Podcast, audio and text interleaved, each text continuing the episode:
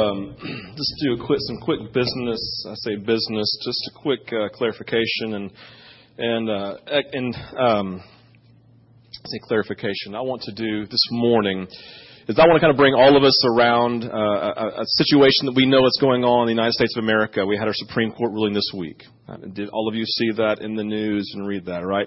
And there are some very polar opposite uh, views on this across the board. So what I want to do this morning is I want simply want to I want to talk about it this morning here. Uh, and then I want us to be unified in prayer in the direction that we're going. So, right, take a deep breath. Thank you. Now I want to read to you from Mark chapter 10.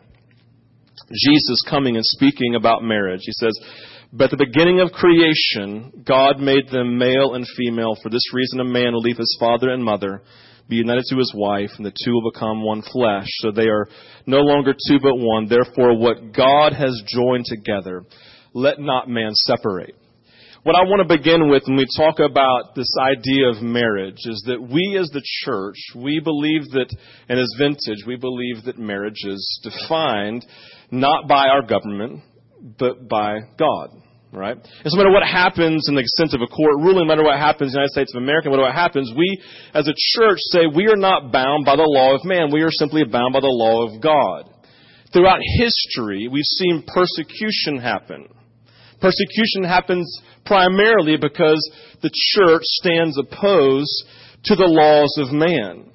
Which means that through, from the very beginning, from the very beginning, humanity and ultimately government has not ultimately defined for us what we believe and what we think. Ultimately, as believers, theologically, we are defined by Scripture. We are defined by the Word of God. And so, when we come into this court ruling this week, and there are some who are super excited, and there are some who are overwhelmingly sad, and who are angry, and who are frustrated, the thing I want you to recognize this morning is God said, well, actually, nothing's actually changed for me. I'm not caught off guard. I'm not freaking out. I'm not worried. I'm not sad in a sense of like, oh my gosh, what am I going to do? God's not taken off guard.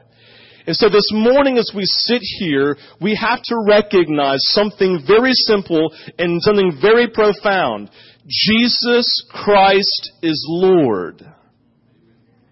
And so when we, listen, so when we come as the body of Christ and as we come as the church, we look at our government and say, thank you for doing your best job. And we submit ourselves to you because that's what we're called to do by God is as long as what you create and design ultimately submits to the will of the Father as defined by Scripture. And so as we come this morning, I want you to recognize at Vintage that we love the homosexual community if you've ever sat with someone and talked to them about the desire for equality, I, I listen and I, and I understand and, and I celebrate with them that they are created in the image of God. And we celebrate that they have equal rights as we have equal rights as human beings created in His image. At the same time, we sit there and say in great love with grace and compassion, but, but for us, we, we are convicted and bound by God to define marriage the way that He did from the beginning and the way that Jesus reiterated. That's really important to know theologically speaking. Some people make arguments saying, well, the Old Testament says X, but I don't see it in the New Testament. And Jesus comes very clearly and says, God initiated this at the beginning of time, and then He reaffirms it again here in Mark chapter 10.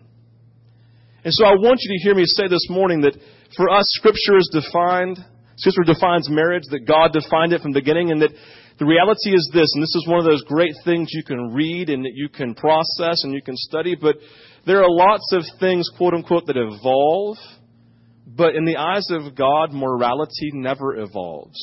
God is the same yesterday, today, and forever. And so as it becomes to, as it relates to issues of morality, then we say God never changes. Therefore, what God's perfect plan is, is what's perfect then for humanity. And so we are bound to fight for what's best for humanity, whether you think it is or not. The next thing we have to do as the church is this we have to repent. Because we are in the state of the evolution of marriage primarily because the church has not really expressed what marriage is supposed to be in the eyes of God. Therefore, people have become disillusioned by it because we've made marriage something about self being gratified rather than living selfless in service to someone else. We have marriage based on ease of something that makes me comfortable, something that's all about me. And so we find divorce rates at the highest level in the, in the history of humanity. And so the church doesn't point fingers at anyone. We go, we are sorry. We are sorry that we have not expressed marriage. We have not modeled it well. We apologize that we have been just like the rest of the world and had marriage based on ease and self comfort. And so we can be frustrated all day long and never point the finger itself saying, but we must repent. The greatest scripture, one of my favorite scriptures uh, in all of the, all the Bibles relates to prayer and repentance is in Daniel when Daniel who is a holy man, bows down before God and asks forgiveness on behalf of his people for their sin. And as the church, we must be a church that repents well. And if we are going to, in any form or fashion, push back against this court decision, then by God's grace, you better become awesome at marriage. The last thing I want to say this morning is I don't want you to say you belong to vintage if you cannot express the fruit of the Spirit to people who you believe have different beliefs than you. If you're going to be antagonistic, if you're going to be rude, if you're not going to express the fruit of the Holy Spirit, you can do what you want to do, but never tell them you come to vintage. Because Vintage is a people who says we want to invite anyone, no matter where they stand on anything in life, to come in the doors here and recognize we have very clear convictions, but no matter who you are, no matter where your, what your background is or where you come from or what you believe, you are welcome inside our doors and we will love you like you are one of our own. The great tension for me and all the and all of my friends that I talk to about this issue and my homosexual friends is I say to them, I don't I don't know what to do because I know you hate the church. And I know that throughout the life of Jesus, people who hated church loved Jesus.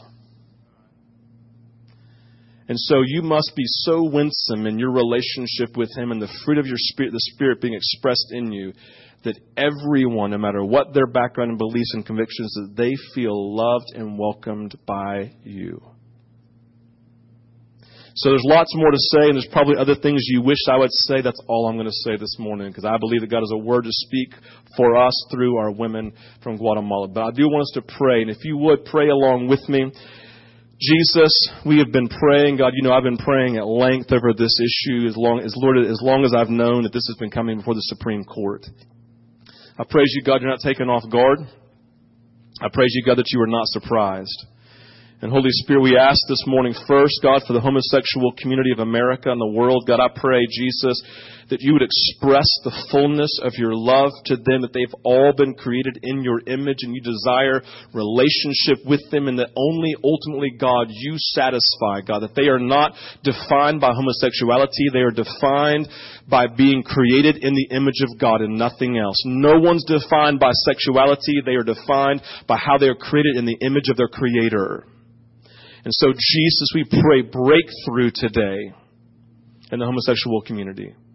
We pray for this decision that's been made and God, now the church, Lord, is going on the defensive. Lord, I pray we would simply say we are where we've always been, sitting in the will and the hands of Jesus, loving Him and loving our neighbor. And if this leads to persecution for us, well, Jesus said this would come. We're simply going to love you with everything that we have. I pray, Jesus, for the church that you would cause us to stand resolute in our convictions, but not be a jerk while doing it. God, we ask forgiveness for pushing the homosexual community away and our Pharisaism, Jesus. We praise you, Jesus, that you loved the leper. We praise you, Jesus, that you loved the eunuch. We praise you, Jesus, that you love the tax collectors. We praise you that you love the prostitutes. We praise you, Jesus, that you love the men who were cheating on their wives. We praise you, Jesus, that you love those, God, who were in sin and thought they, you love the Pharisees, God, who thought they were perfect and had a dirty cup inside. You are no respecter of sin. Sin is sin. And so, Father, if we can receive your love for us, then we can give love to anyone. Jesus, we pray for the church, God. May this be a shining hour for the true body of Christ. And we pray at Vintage that you would help us to be that. We pray this in Jesus' name. Amen. This morning, I want to invite Randall to come. Now, as you, many of you know, we took a mission trip um, to Guatemala a few weeks ago, and and so they're going to come this morning, but Randall's going to come and kind of lead us into the charge. And so, do you want your Bible? Let me take it back down for you.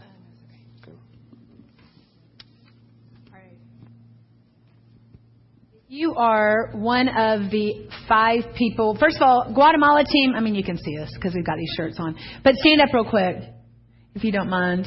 Everybody that was part of the Guatemala team. These are ladies you can ask questions to. They would love to tell you stories. So, uh, do yourself a huge favor and find time to ask them questions about their experience in Guatemala. For the five of you that are coming up to uh, share a bit, y'all come on up. And if we can get somebody to help put these six chairs kind of in a semicircle up here, that would be awesome.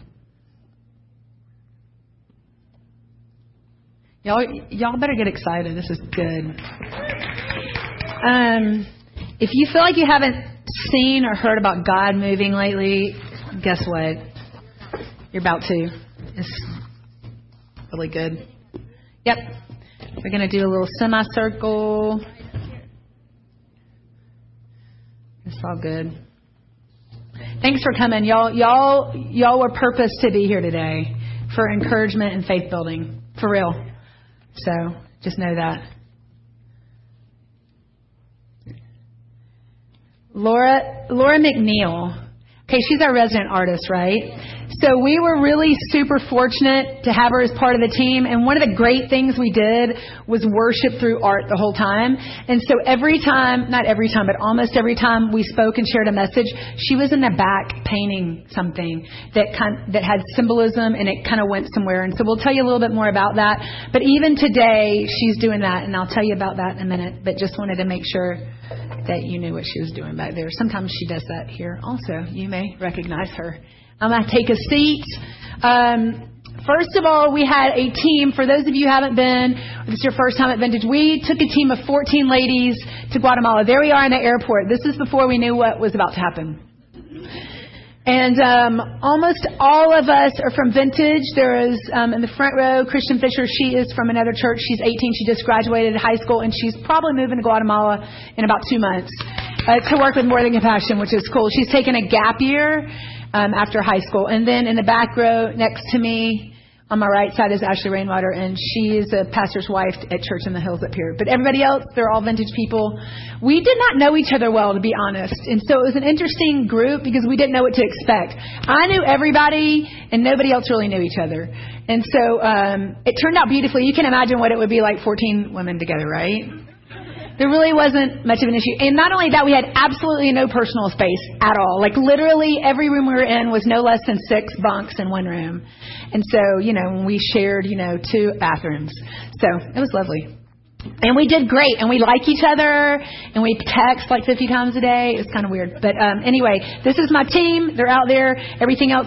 Okay, first of all, I want to tell you why we went. We have a missionary there called Alicia, Alicia Hera. She's part of Vintage. She just turned 23, and uh, she's awesome. She she was at Pepperdine University. She went down on a mission trip to Guatemala with a friend of hers who started a nonprofit, and um, and she ended up moving down. She started a school of primarily kids from the orphanage. She is significantly uh, responsible for huge pieces of running the orphanage of 120 kids. And then in January, they officially opened something called Daughters of Purpose. It's almost like a shelter. So the government, every day the police show up with a lady and say, here's somebody else. She's in government protection. She can't be near her family take her. So it's more of a shelter. And in that shelter, some of those are little kids as well that have seen their mom murder their dad and murder their brother and have barely escaped because of screaming and a neighbor came in. It's, it's crazy tragic. In that Daughters of Purpose home, there are eight girls with babies um, that have all been birthed out of some sort of severe abuse case, typically from a father or a stepfather. And so we had 14 and 15 year old girls, eight of them with babies. And so when we looked at, and then there are a group of American teachers, all in their early 20s, that go down and they work at that school. So when we looked at the options, when we went down, we said we could work with the orphanage, we could work at the school, we could work with the teachers who are dry and hungry and young or we could do something with daughters. And, and so we, we prayed together, we processed it together, and we landed that our primary focus would be to invest into those American teachers who were hungry and dry and investing in those kids every day, and also the Daughters of Purpose. We were going to put on a retreat for the 14 and 19 year olds from the orphanage and from Daughters of Purpose. And there was a little bit of dissension between the two groups, so it was beautiful to be able to bring them together under one group. There were 30 of them, and they were able to get to know each other and love each other, and develop friendships. So that's kind of how it all started. Um, what we're going to do is kind of go day by day to kind of let you what we did. And so the first part of the trip, we got there on a Saturday. We drove five hours after we flew in. Well, it was really more than five because our bus went 10 miles an hour. So it was really like 50 hours. It was a million hours, but we finally got there really late at night, and the next morning we had the the opportunity to house church with all the Americans. So if you could put up that house church pic, yeah. So that was that morning. We actually did it in the school. They have like four interns from all over the world. There's a couple of them from uh, Macon came in for four months, but the rest is our team and the teachers. We basically just had this time. And Laura Lily, how about you tell us a little bit about that morning? So, as um, Randall was saying, our primary purpose um, was twofold. It was for the teachers and for the girls. And I would dare to say that probably we felt like the girls were the more obvious um, need as far as pouring out. And, um, you know, what's so awesome is that God doesn't have primary needs, He doesn't see people as primary and secondary. Um, he sees us all as primary needs, and um, he had a work that he was going to do in everyone there because when the Holy Spirit comes, he doesn't he doesn't just come in one section. He comes in power, and um, the before we went, there were several of us who had um, specific words about what we wanted to see happen, and I also want to say thank you for those of you all who prayed because it was it was obvious that um, that your prayers were working for the good and the people that were there because there was so not, so much goodness. And like I tell my boys when there is goodness there is God. And God w- and there was so much goodness and there was so much God all over um, our trip. Um, but I feel like I'm kind of jumping all over the place but I want to I want to specifically say because this made such an impact is that Alicia and the team of teachers have been praying for a year that the Holy Spirit would come in power. So as you can imagine, in our own life, a year goes by and we're like, God, why aren't you answering my prayer? Why are you have you forgotten about me? What you know? Is there something else I need to press in and push more? And um, what's so awesome is that we got the honor and the privilege of being the ones to bring the Holy Spirit. And um, it's it's more than I can even put into words um, because it was the power of you all, it was the power of us um, uh, in prayer. Um, Randall was praying for an encounter of Jesus. Um, I know Heather Heather was praying um, beauty to ashes and and I just kept feeling a strong, um, a strong leaning towards us just saying yes to God, um, yes to His move, to not, um, to not suppress him and that he was going to move in power and love. And that morning on Sunday morning, we pr- we got to pray with each te- each teacher in teams of two, and some of us who had never even prayed in teams of two over specific things in these teachers' lives, and the Holy Spirit moved in power. The teachers were crying. The um, the teacher, the Holy Spirit was just moving. These teachers were not expecting God to move in their lives. There was an obvious need in the women um, who were there who had been abused in so many different ways, but why would God choose to to bless them too. They needed to be refreshed, they needed to be restored, and the Holy Spirit brought that to them that morning, which was amazing and beautiful. And then that night, I'm not sure if anybody's going to talk about that mm-hmm. that night. Well, you can. Okay. Um, so um, that night, we were also able to invest in them on the rooftop. It was a beautiful. It was a beautiful time because not only was God and about to minister to them, um, yes. And um, yeah. God, those teachers had no idea that God was about to smother them with their with His power and love on them like they have never been loved on before. Um, there are several things that even our team had not been I guess, um, in our Christian walk had never experienced before. Praying in groups of two over people, um, praying um, like it was a it was an awesome time. There was a topic, and so everybody at one time would just pray over a specific topic. So um, I'm just going to point out one because this was a, a pretty supernatural, but really all of it was supernatural. We just got to see is Ellie. Um, okay, two slides down. Take two more pictures. There she is. Okay. So, um, okay, she was not even there when we all started praying for her.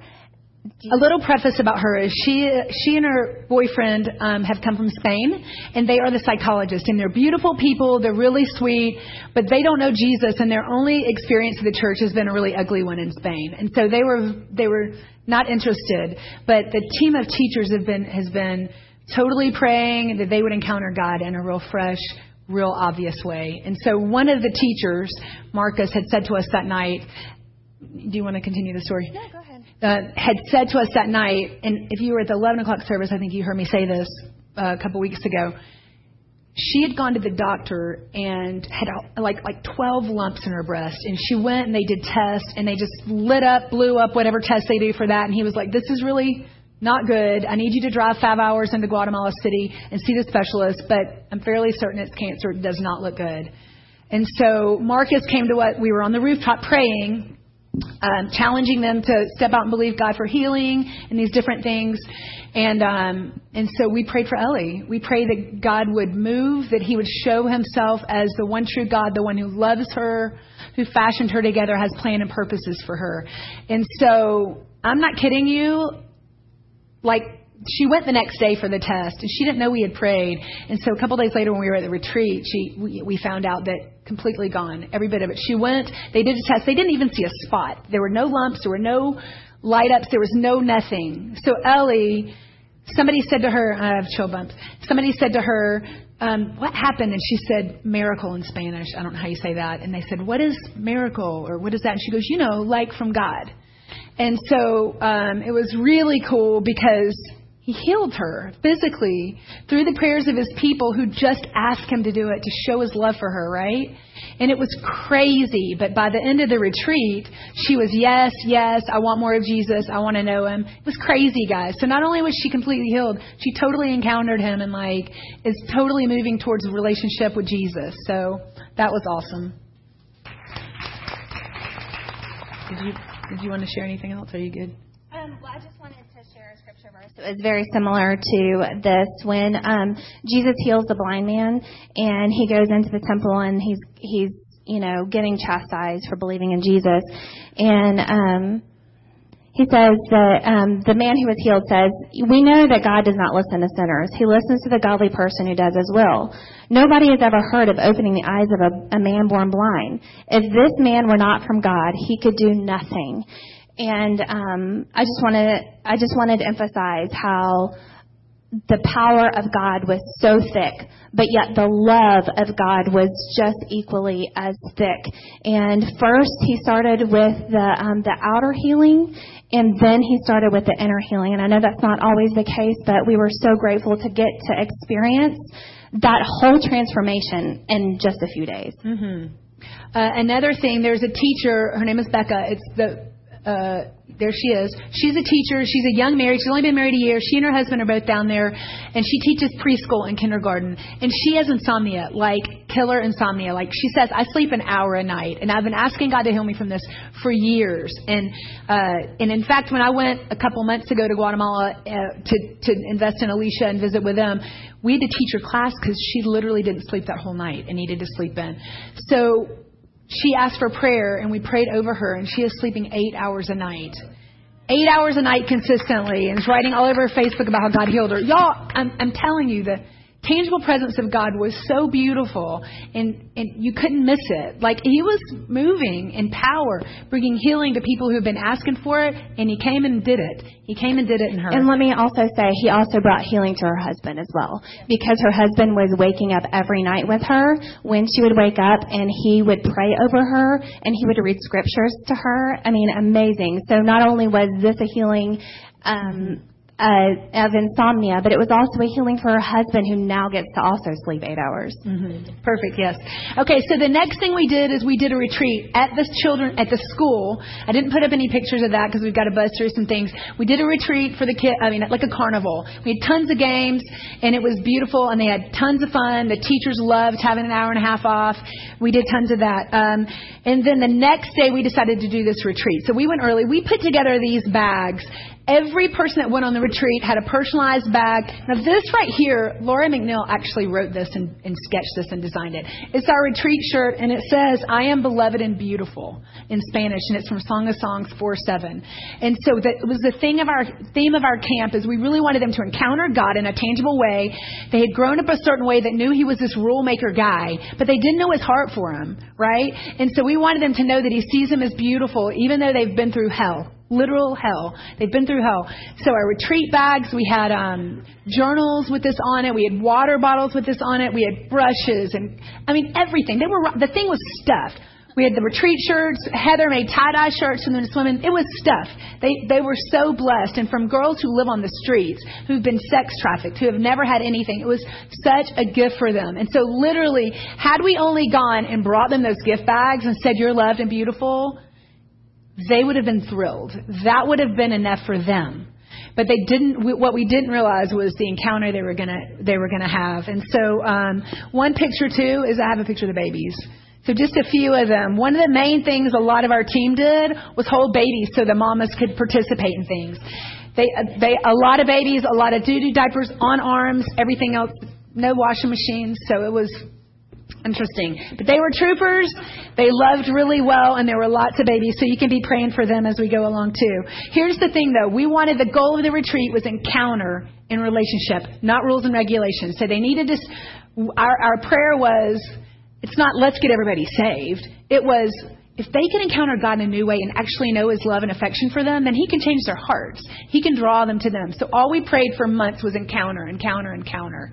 And um, and so if you would do the next, yeah, like I said before, we did a lot of worship through the art, just so you can kind of see. Um, they're up here painting. This was even in the middle of, of the service towards the end in worship. They just came up and started painting prophetic art, just listening to what God said, and Laura led them in that. This was another time where she led them in listening to God and doing what He asked them to do and sketch it out. And then this was a, a um, Everybody made a mixed media. We brought big canvases for everybody to take to their room and have. And soy means I am, and then it's all these different things. And they were able to pick out the words that they felt like the Lord was telling them about themselves. So precious and beautiful, special, treasured, valued, uh, beautiful, all these things. So it was really neat that they were actually doing mixed media and experiencing God through the art. Um, one of the most important things that happened, kind of a catalyst for the spiritual encounter, was Heather's story, and that was the first night of the retreat, and it was. Um, God, I mean, it was crazy because we had this night planned, and there was this horrific torrential downpour, and we had a tin roof. So that's really cool when it's like lightning doing and you don't really have anything to do but listen to the rain. But it's not so cool when you're trying to talk or watch a movie or share. So it was crazy, and I was like, "Is this the enemy or is what, what's happening here?" Because it was crazy. So Heather was about to share. You couldn't hear her. Uh, Alicia was sitting on that table. The table collapsed. The, everything went flying. A huge bug about this big came through. It was, everybody started screaming, ah! Everybody's running around, and I was like, what's going on? God, this isn't what we had planned. You know, uh, but it was crazy. So tell a little bit about your story. The bug really was this big. It's not a fisherman. it was a Jurassic bug. Okay.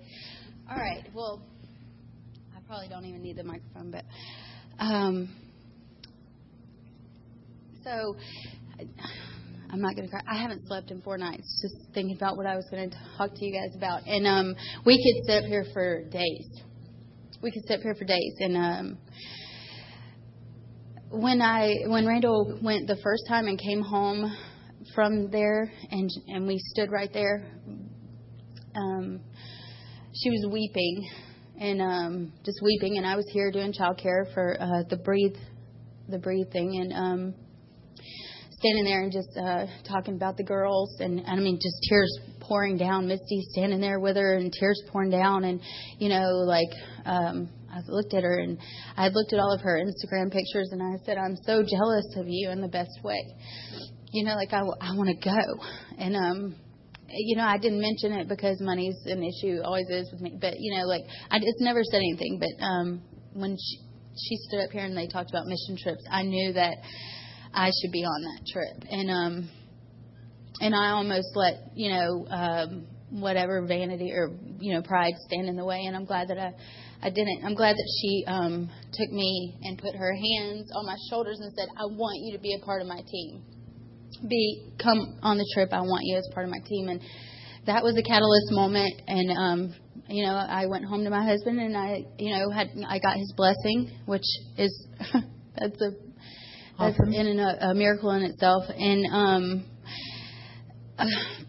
fast forward a couple weeks later, and we're and we're in uh, uh, Randall's basement, and they asked me to share my story because I, you know, kind of give my testimony because I'm uh, I I can relate to the girls as far as the sexual abuse, and I um, I had lived a you know a childhood with neglect and abuse and emotional torment and uh, sexual abuse and uh, physical. You know I've been through you know emotional, physical, uh, probably every type of abuse. You know I've lived through it and been healed and delivered of uh, many things, and so I kind of could relate to the girls in a way that. Um, no one else could. And so they asked me that, and um, it has been a, it was an answered prayer because I wanted to be a person that shared. You know, I said, God, there's no God that would allow the things that happen to little girls, you know, to happen for 33 until I was 33. That was my story. That and I was sticking to it. I was mad and angry and crazy and everything and he healed me. I prayed and he healed me. That's a huge part of my testimony. And uh but then after he did and i saw that it could happen and he could heal me it was um i prayed to be able to tell other little girls the same thing you know like um this is you know we there's an enemy and he comes to kill steal and destroy. This is not your good father in heaven. He's good and you know like he loves you and um and uh so so I did get to share that with the girls, and it was um, it was crazy. It was uh, Jurassic Park bugs and and things that came in. But what he showed me was in that that I could have planned everything I wanted to to say and everything. I had a story written out. I tried to quit several times. Deborah came up to me and said, Heather, if this was anybody else, they would be so frazzled. They would be so you know, like uh, giving up. But um, and I had to start over a few times, and it was just weird. I, you know, I know all of you guys, and it's easy for me um, to talk, but it was just weird because I was scared I would say it wrong to the girls, or I, it wouldn't have the impact that it was supposed to have, or it could have. And what he showed me is that anything I'm willing to give, he will bless it and multiply it. And um uh, I won't ever forget a moment coming from that. And I was thankful to him when it was done. I was so thankful when it was over. I'm not kidding you guys. I was like, thank you, Lord. I, you know, kept looking at the girls and I was like, y'all pray for me because, I mean, the girls I had just met, like, pray for me because I'm super scared up here. You know, this is not fun for me. But, um, I came off and immediately a little girl shared her story and said, that's the same thing that happened to me. And then, uh, then Megan calls me. She's the other. There's another picture of Megan who is like a little Jesus. She's awesome. Um, and she calls me She's over to the other side, and she she translate and um, with four or five other little girls that are sitting there like on the pews like this, and um, they all shared their story and said they only thought it was girls in Guatemala were my children from my dad, my father, because um, their babies are from their fathers. You know, like can I can't even imagine. You know what what happened to me doesn't hold a candle, and um, um, so th- that happened you know, and uh, it was a beautiful, amazing answer to prayer that um, mm-hmm. that he did, and and and it wasn't, and in true Heather fashion, it was wild and crazy, and Alicia falling off the table, and every part of that, but um, but but and I'll I'll be done. Uh, uh, right, I could talk to you guys for five hours. Y'all find straight. her afterwards. She'll keep talking. Um, okay, before we left, when I left Randall's basement that night that they asked me to talk, okay, um, I I asked God, um, you know, like, where were you when that was happening to me when I was a little girl? You know, like, and I was even surprised at my audaciousness because um, it just surprised me. It was a heartfelt question that I asked him, and he led me to Isaiah 61:3, and I had never read that with open eyes or an open heart.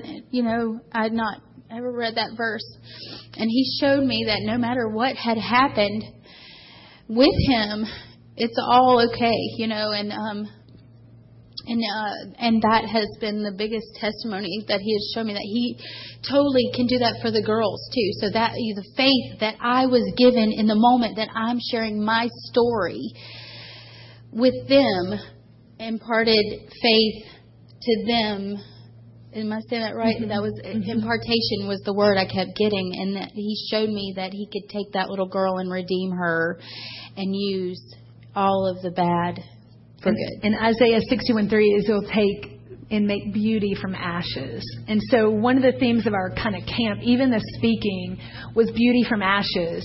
That that uh, we, Laura started with a blank canvas, and it's like these bad things have happened to you, these sins, and then it was like these black spots all over that turned into this beautiful butterfly. So beauty from ashes was our theme, and even now as she's painting, she, you know, one of the, um, I might be skipping ahead a bit, but um, one of the things, skip to question to number 12 if you don't mind.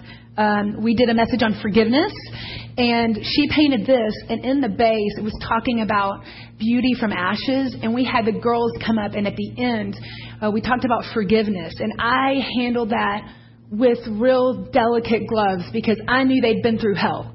And it was uncomfortable to go up and say, now you got to forgive. So, you know, those people who did that to you, turn around and forgive them because God asked you to do that. I mean, it, I didn't obviously say anything like that, although it it was what we got to. And, it, and God's grace was so good and all that. But they literally came up at the end with note cards and they meditated. I, I wondered if anyone was going to come up because no one did for a while. They sat and meditated and asked the Lord, who can I move towards forgiveness to? If I can't do it completely, who can I begin the process with? Like, how can I begin the process of choosing forgiveness? Even though my life has been hell, even though they've wounded me. So they came and burnt note cards. They burned note cards, and we use those ashes to paint in the base of the tree. So literally, their ashes turning into beauty. And that's even what she's doing here. I have chills. We've taken cards, burned to forgiveness, and there are ashes in the base of what she's even painting now. And the symbolism was unreal. It, it was super impactful. The girls painted on it too. They, yeah, the, the girls. girls I mean, up, here's um, like a gallery artist who she was painting, and they came up and literally started painting on that picture. And I was like, they're gonna write it. you know, but they're you know up there painting, and she was perfectly fine she with it. couldn't be more happy. And and she and and the, She was thrilled to share it, but um, she was. Uh, can I say one thing about Laura? yes, Laura told the girls that um, that God came to her through art. You know, it was huge that she um, just because she's painting and I, she's doing this, and I don't know she was like, but she told the girls that He came to her uh, through art, and they did all this with her, and it was just so so amazing to see someone who is so gifted to share their gift and impart. Like they were so super into it. Um, but to see the the oak tree painted that I had a vision of before we even left for the retreat was amazing. the scripture talked about He will call you oaks of righteousness, a planting for the display of God's glory, which is where that is coming from. Okay, so there was somebody brought in the first day of the retreat. Her name is Jacqueline, and she was brought in raped, beaten, robbed, left naked in the streets, and the police brought her in with a black eye. She was 31. She was the oldest person there from the home. There she is with Joy, with Sarah now. She came in bruised, battered, even on even on medicine the first night, being treated for STDs and all these things that could have happened. It was it was unreal. She came in and she sat this whole time. She's listening like this. Every message, the Chronicles of Narnia, which we based a lot of our art off of, God bringing spring into winter, those broken, dead, dry, wounded places coming in with spring and life and bringing wholeness. She was like this the whole time. So that one afternoon she came and just she wept. I need God to forgive me. I used to follow him, but I've been far away. I've lived a life of disobedience. I need his forgiveness for me. She was overwhelmed. I mean, she was one of the ones choosing forgiveness and uh total transformation. When you read that scripture about he takes an old creation and creates into a new creation, I'm telling you, her countenance changed. People weren't even in there with the prayer. They were up doing art and hanging out. And when she walked up, everybody was like, what happened? What happened? Um, but Sarah, tell a little bit about um, the forgiveness. And, well, no, just what we, you know, how that impacted you. Um, Jacqueline's story was probably the most impactful thing that happened to me on this trip. Um, while Randall was speaking about forgiveness, I didn't think that, I mean, personally, I didn't think I would take it well if that had happened to me, but the minute she mentioned the note card and writing somebody to forgive down on it, um, Jacqueline whipped out her note card and she's like writing something. And I was like, she hasn't even finished explaining, and it's already like she knew what she had to do. And so once um, Randall had finished, she asked the team to go into the back of the room, and if anyone needed prayer, that we could get up, that they could get up and go to us. And um, Jacqueline was the first one that she got up, and she went to the back of the room, and my mom and I just we put our hands on her and we prayed for her. And she wept, and she read off her note card. And on her note card, she had on front and back two panels on each side, names of people that she had to forgive. And she fell to the floor and she's praying and crying and I didn't even know what to say. Like, what do you pray? What do you say? I've never seen someone so filled with God that they could just completely forgive somebody who has beaten her, who has raped her, who has hurt her. And um, she was just so free. And she went up to the front of the room and she burned her note card. And I didn't realize until Thursday of last week, I'm driving in my car to work, and I realized that I have a huge problem with forgiveness. That I don't offer people forgiveness freely, that I hold grudges. I saw this girl, who, all of these girls, who had had so much happen to them, and they wanted God so badly that they would just give them forgiveness because they wanted the fullness of God. And I realized that I wanted the fullness of God and that I will never, I say this, I hope, I pray that God gives me the grace to be gracious to people because I never, I never want to hold back forgiveness because Christ was literally nailed to a tree to put our sins in the ground and if I ever hold back something from somebody that He gave me so freely, I would be so ashamed. And so I feel like they thought that we were coming there and bringing us this greatness. And really, I don't think that they will ever know how much that they've impacted each one of us in such an extreme way. And I don't I hope that I can go back next year and tell them how much that I love them for giving me this. And um I was crying while we this was happening and they were saying, "Stop. Like why are you crying? It's okay." And I said, I'm crying because I'm so happy for you. Because I'm so happy that you have God in your lives. And because everything good that comes to your lives from now on is from God.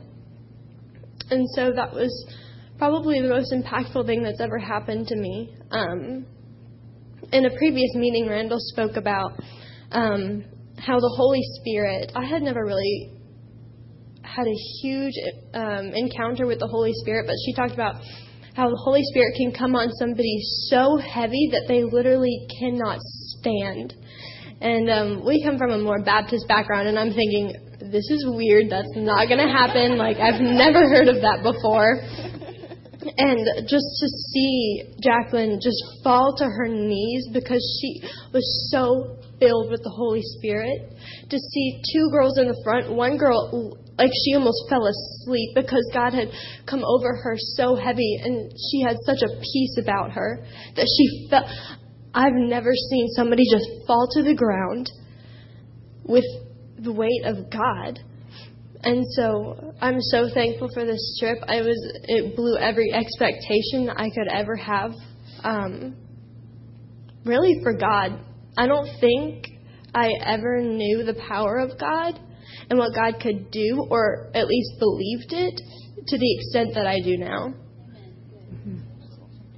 It was, um, y'all, I'm telling you, there wasn't a person in there that did not experience the power of God's presence in a real thick, tangible way. It was crazy and it was really beautiful. I mean, it was just His gift to pour Himself out on each one of them to be able to encounter Him, to be able to say, I'll never forget the tangible presence of God. And so it was really beautiful the way He did that. And, um, these girls, I mean, they'd never seen anybody like fall under the weight of his presence before. It wasn't something they'd seen or, exper- or experienced before, but it was beautiful because it'll be something they can hang on to his nearness, his closeness, and it was really our prayer that everybody would leave knowing his nearness. And, uh, and they really did. So the next day we did a time of, te- it was the last day we did a time the girls said can we do a time of testimonies and sharing do you mind if we share and and so everybody got a chance to share what they wanted to there were girls who were hardened that were opposed. There was one particular one that sat there like this the whole time, and I was like, she has a story. She has a story. It's rough. I know it's rough. She has a story. And literally right before we left camp, you know, she and Alicia came to get me, and we went and sat and prayed, and she like submitted her life to Jesus and said, I, I need him to fill me. I need him to heal me. I need all this stuff. It was beautiful. Like there were lots of people. Like after we got back, we had stories. We keep hearing stories. With even with Jacqueline, she hasn't put down. You know, Alicia said, please tell your team she hasn't put down her Bible Bible yet. Everywhere she goes, she's reading the Word. There are people just encountering Him in a major way. Um, do we have picture 13 and 14? Yeah, so that is uh, that's been them being silly. This is at the end. Those are some of the girls. Ellie on the front row, the Spanish psychologist. Some of the girls that were there, and Alicia's on the back row. Next and then that's kind of uh, that's us with them. A lot of people weren't in there, but it was crazy fun, and it was um, one of the some of the ways our team was affected um, is it really produced faith in them and in us in God's movement. So some of the quotes I wrote down, I've never seen God move that way before. I feel new. Even though I come back and stuff's going on, I feel new inside. Somebody said um, they are now can believe God's movement is for here, not just Guatemala. Um, and it was really cool that he used us to usher in the presence of the Holy Spirit there.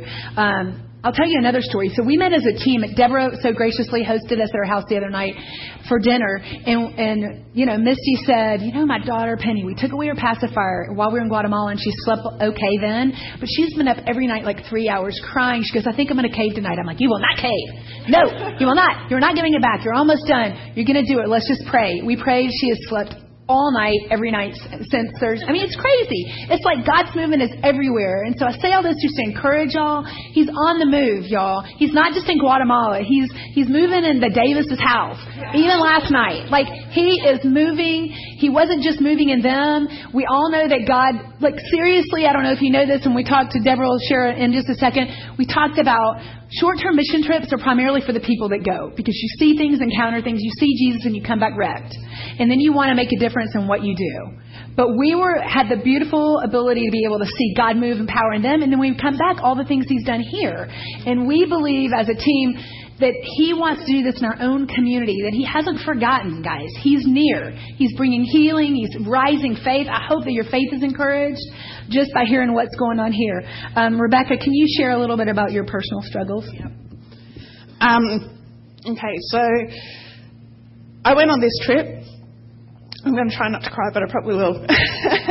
I went on this trip, and at one point, um, I really thought that it was more of the flesh sending me than God sending me.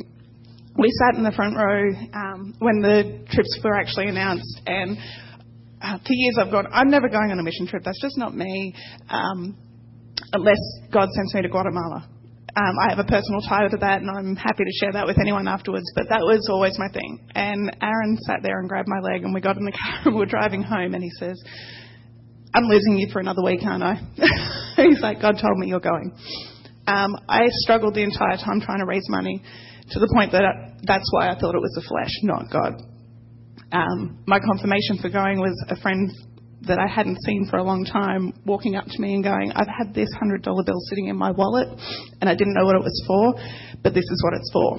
And that was, I'm like, okay, well, that's confirmation. Even the day that we got in the car to go to the trip, I'm like, no, this isn't right. I've had to pay for most of this trip. This isn't right. Um, this is me forcing this. I have no purpose on this trip. I don't have anything to do, anything to share. What have I got? Um, and God really showed up in a profound way while we were there. Um, while praying on the rooftops and doing those sort of things, He really showed me that I did have a purpose. Um, as a teenager, and actually my husband and I are watching this with another teenage friend of ours at the moment, but as a teenager, um, not a lot of people know my mum's boyfriend at the time, he used to, um, he'd abuse me, not, not sexually, it was a, an, a more of an emotional or just it was an emotional abuse where he would walk in my room in the middle of the night when he was completely drunk saying, I'm going to make you irrecognizable. No one will ever find you again. Um, he would berate my mother to the point that she'd sit in her bedroom rocking like a child saying, I'm bad, I'm not good, I'm bad. And it would make me mad and I would fight him because I'm a very tenacious person. um, and the only way I escaped that was because he convinced my mother to leave and go and live on a boat with him, and I had nowhere to go. My dad didn't want me because my stepmom didn't want me there because my stepsister didn't like me. Um, so I had to learn how to forgive this person in my life, and I thought I'd done a pretty good job of that because years later, when he died from his alcoholism, my mum couldn't do a funeral for him. His children wanted nothing to do with him, and so I made I did his funeral for him. Um, fast forward a few years, after moving here, the first year I moved here, my my uncle killed his own child by drink driving. He um, was uh, this was a five-year-old boy. It was his only child because he lied about drinking, got in a car and smashed and killed this little boy. And I had to go back to Australia and be there with my family and be the strong person there because I've always been the strong person. And I was like, I hate him. I never want to see him. I don't want to have anything to do with that man. And I got forced into a situation having to go and see him at the hospital, and it was God's grace. I can't explain it any other way because I hated him with every fiber of my being. And I walked in and I embraced my uncle and I told him, I love you, I forgive you. No one can punish you the way that you're going to punish yourself. So yeah, I thought, hey, I'm pretty good at this. I've spoken to teenagers and young adults and spoken about forgiveness, but the biggest thing is my that I can take away from this trip was was God showing me that I deserve forgiveness too, and I have to forgive myself. As mothers, we all struggle thinking we're not good enough, and I know almost every mother has said it at least once. They would be so much better off without me. And the first day there journaling, I wept over my journal saying, Lord, forgive me for ever thinking I'm not good enough for my children. Two things were said to me on this trip where I really felt like I had purpose again. And one of them was from Laura. She actually came to me one morning. I'd had a phone call from Aaron about stuff happening at home, and she said, You have a deep relationship with God. You can trust Him for the big things for everybody else and see it happen. But God's saying that now it's your turn to trust Him for the big things for you. And then that beautiful woman, Jacqueline, she actually came up to me and shared part of her story. And I can only say that it was God because of similarities between her and my uncle. And she said to me, Cherish your children. Those were my two big takeaways from this trip. We all need to trust God can do the big things for us, and not just for the other people on a that you go away to speak to in a trip. He can do the big things for us, and that we need to cherish our loved ones and cherish our children. Um, you know, we don't have to be perfect because it's God's strength that gets us through. We don't have to do everything right all the time because it's God's grace that gets us through. We don't have to be strong and put on the makeup and the facade of the mask because it's God's strength and God's hope. Good. Deborah? I talk a lot, so I have to keep myself on track. So that's why. So um, unlike most of the ladies um, who went on this trip, they wanted to go. I did not. I never wanted to go on a mission trip. I've told people that I'm a germaphobe, and if I if I went, um, you know, how am I going to drink my alkalized water, eat my greens and my organics and everything? So I really didn't have a desire to do this. Um, so when they talked about the mission trip, Sarah said to me, "Mom, let's go," and I went, Okay, then I go out and you know Randall's after me and saying, um, "You need to go and you need to be there," and I'm like, you know, and so um, you know I just didn't feel like I always about mission trips. I always felt like, and I would say to the kids, you know, just think of how much money that it cost. What if we just sent that money there? You know how much beneficial it would be. And so um, I really uh, didn't have a desire to go, didn't want to go. And then when we started going to the uh, mission trip um, meetings. Wow. Uh, they're talking about, I expected an agenda when I got there. We're going to get on, on the plane this time. We're going to depart on this time. We're going to eat this time. We're going to get up and do our devotions this time. Then we're going to, and when I think of a missions trip, I'm going to go, I'm going to preach the gospel, and we're going to get these people saved. And then after we get them saved, we're going to go ahead and we're going to disciple them. Isn't that what a missions trip is all about? Right? You know, going into these foreign countries and getting all these people saved. You know, and then at the the meetings, it's like, well, we're going to do manicures and we're going to do pedicures, and I'm like, I don't touch feet. Okay? I am not doing pedicures and art. I don't do art. I'm telling you guys, I was so I I was so out of your comfort zone. Out of my comfort zone. And and I decided to go because one Sarah was, you know, she was adamant about going. First of all, she said um, I don't think I can get off of work, Mom. And I'm like, oh, yeah, that would be bad. You know? and then she texted me from school and she said, let's go. Well, I'm not sending my daughter to another country by herself. And I prayed about it, and I just felt God saying, "You got to go because you got to be obedient." And so, um, so I went, and and again, these mission trip, uh, uh, these meetings that just, and finally I called Steve. I said, Steve, you were going to have to help me wrap my brain around this because I'm not getting it. And so he, you know, talked to me like only Steve can, and he's like, first of all, we are going, you guys are going to undergird that those who God has called to be there. And he continued, and I'm like, I can do that. I got it. So um, it was a lot of wrestling. But one of the things that God kept sharing with me was because I am such a, a driven person and I've got to have a purpose with everything that I do. And so God was telling me, go there empty of an agenda. Don't go there with any expectations. Go there completely empty.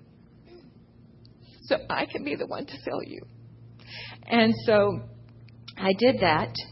And, um, and so my final takeaway is one is be obedient to God. Whatever He's calling you to, be obedient because He wants nothing but to bless others through you.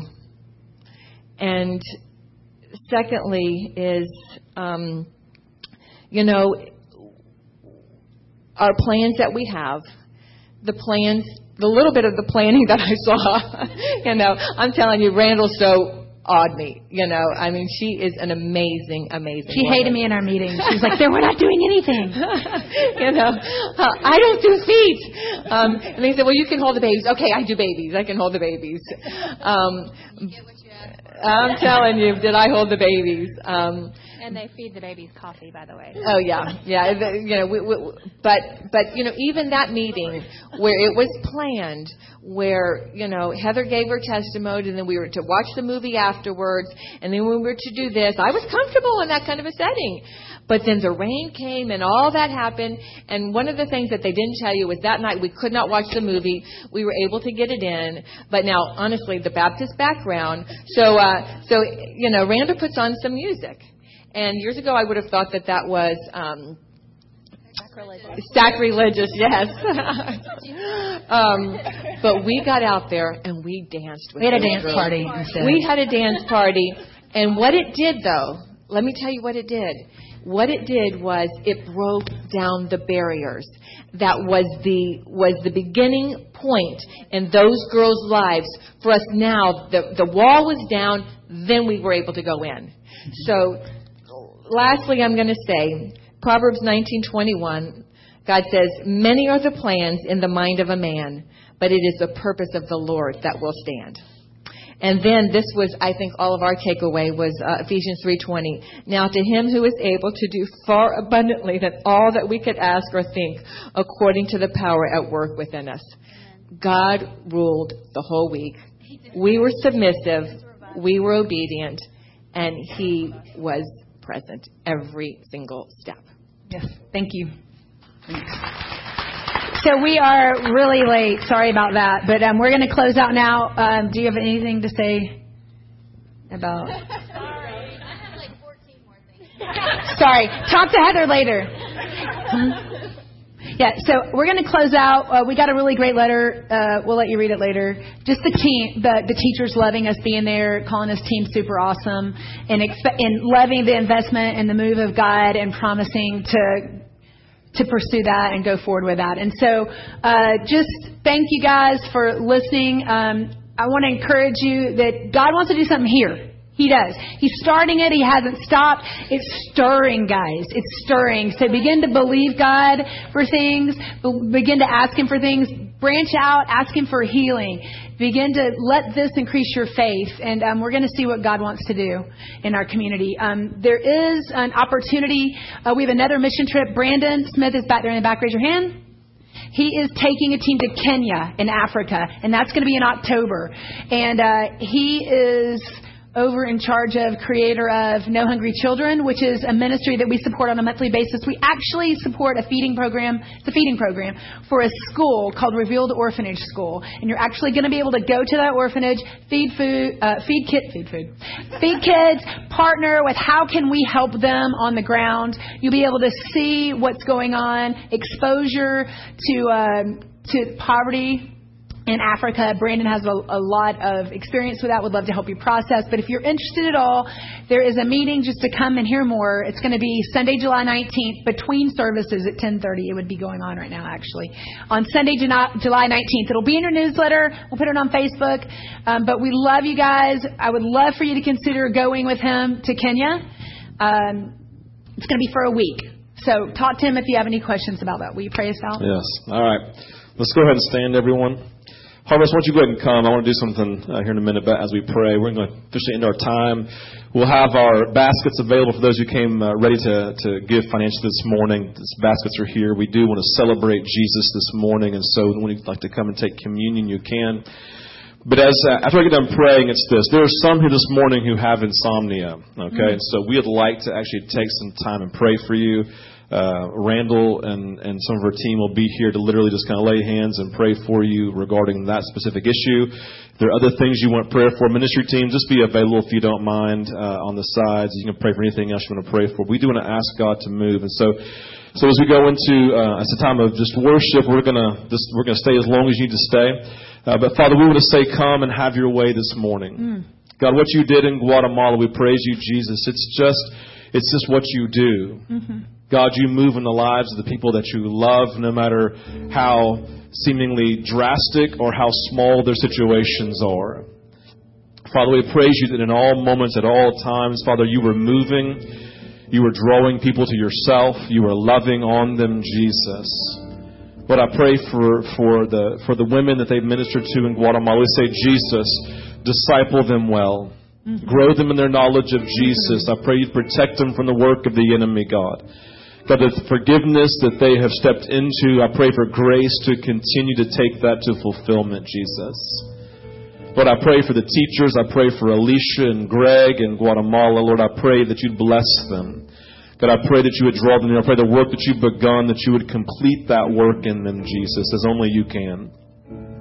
But I pray for our Guatemala team. I pray, Jesus, that you would take what you've done and that God, would not just be a memory they hold on to, but it got to be a launching moment to what you have for them next, Jesus. And Lord, I pray for what you have for us at Vintage through them. We want every bit of it, Jesus. We want you, Holy Spirit, to move such a way that we recognize that you are real, you are tangible, that you are moving and active. So, Father, we bless you and pray this in Jesus' name. Amen.